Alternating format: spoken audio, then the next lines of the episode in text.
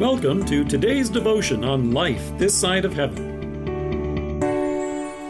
The Word of God from Matthew chapter 22, verses 15 to 16. Then the Pharisees went out and laid plans to trap him in his words. They sent their disciples to him along with the Herodians. Teacher, they said, we know that you are a man of integrity and that you teach the way of God in accordance with the truth. You aren't swayed by men because you pay no attention to who they are. Buttering up Jesus?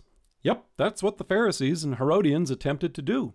The phrase butter up means to heap praise upon another person. Now, you may be thinking, well, wait a minute, don't we do that all the time? We sure do, and rightfully so. For example, in the service of Matins, we join our voices and sing, We praise thee, O God. We acknowledge thee to be the Lord. All the earth doth worship thee, the Father everlasting. To thee all the angels cry aloud, the heavens and all the powers therein.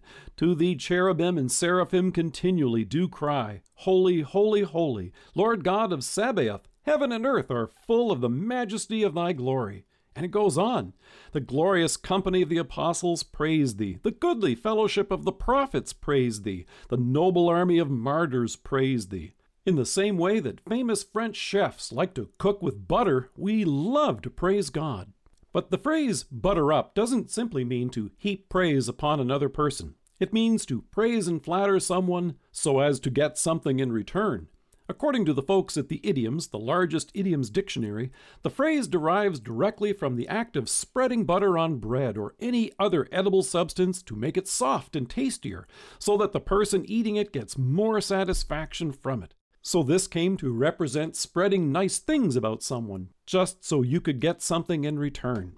That's what the Pharisees and Herodians were doing here in this text. What was it they were hoping to get from Jesus? Matthew tells us the Pharisees went out and laid plans to trap him in his words. Luke describes their plan this way Keeping a close watch on him, they sent spies who pretended to be honest. They hoped to catch Jesus in something he said so that they might hand him over to the power and authority of the governor. In return for false flattery, they wanted to get words with which they could accuse Jesus and have him arrested and crucified. But first, they were hoping to soften him up in order to achieve this goal.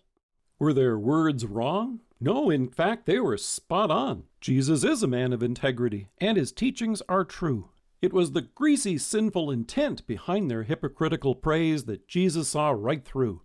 Hearing how they tried to butter up Jesus in this manner may leave you and me shaking our heads in astonishment and disgust. But have we ever found ourselves guilty of doing the same? Have we ever found ourselves using praise as a means to an end? Have we ever been tempted to butter up Jesus with praise in order to ask for those things that we know He doesn't want us to have?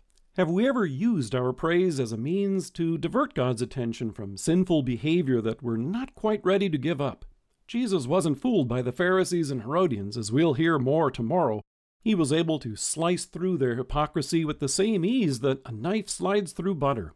And God's law calls us to task whenever our sinful nature tempts us to do the same. In sorrow and repentance, we ask God's forgiveness for those times when we may have been tempted to use praise as a means to an end. The time would come when Jesus' enemies would see him tried and crucified, but it came at his own timing and with the purpose of bringing forgiveness for these and all of our sins.